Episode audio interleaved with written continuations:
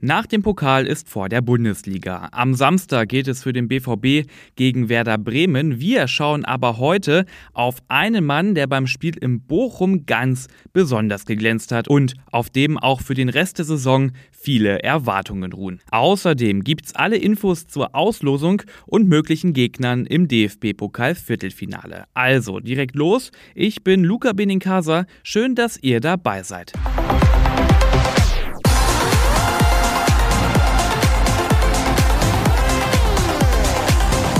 Mit 2 zu 1 hat sich der BVB ja im Pokal-Achtelfinale gegen Bochum durchgesetzt.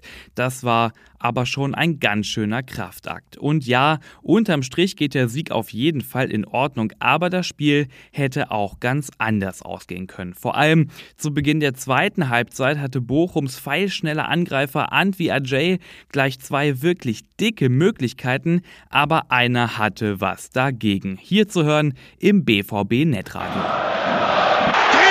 Tore! Sensationell! Sensationell, wie er den Ball André Edjay vom Fuß holt. Gregor Kobel wieder mit einer überragenden Leistung am heutigen.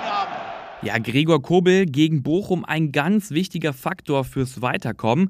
Aber nicht nur gegen Bochum, sondern schon die ganze Saison ist Kobel der sichere Rückhalt für den BVB. Seine Ruhe, seine Reflexe verleihen der Defensive Stabilität. Und das Sportmagazin Kicker listet Kobel übrigens als den besten Torhüter der laufenden Bundesliga-Saison.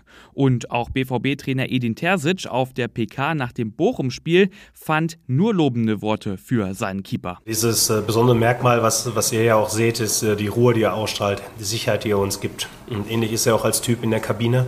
Und das ist ein extrem wichtiger Spieler für uns und er ist einer unserer, unserer Führungsspieler und er zeigt das nicht nur mit seinen guten Leistungen in den Spielen, sondern halt auch in der Kabine. Mein Kollege Dirk Krampe hat Keeper Kobel einen eigenen Text gewidmet. Sehr lesenswert das Ganze. Ihr findet den Text auf ruhenachrichten.de der BVB im Pokal-Viertelfinale. Jetzt fragen wir uns natürlich, wer sind denn die möglichen Gegner? Nürnberg ist der einzig verbliebene Zweitligist im Feld.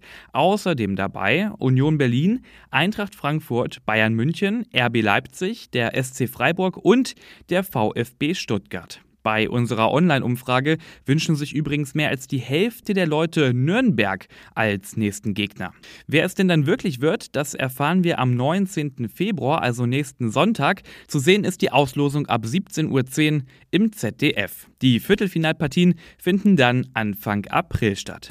So, und das war's mit dieser Ausgabe BVB Kompakt. Alle Infos rund um Borussia Dortmund gibt es selbstverständlich immer aktuell auf ruhrnachrichten.de und ich kann euch da nur das Plus Plus-Abo ans Herz legen, denn damit habt ihr auch Zugang zu allen Hintergrundberichten und Analysen.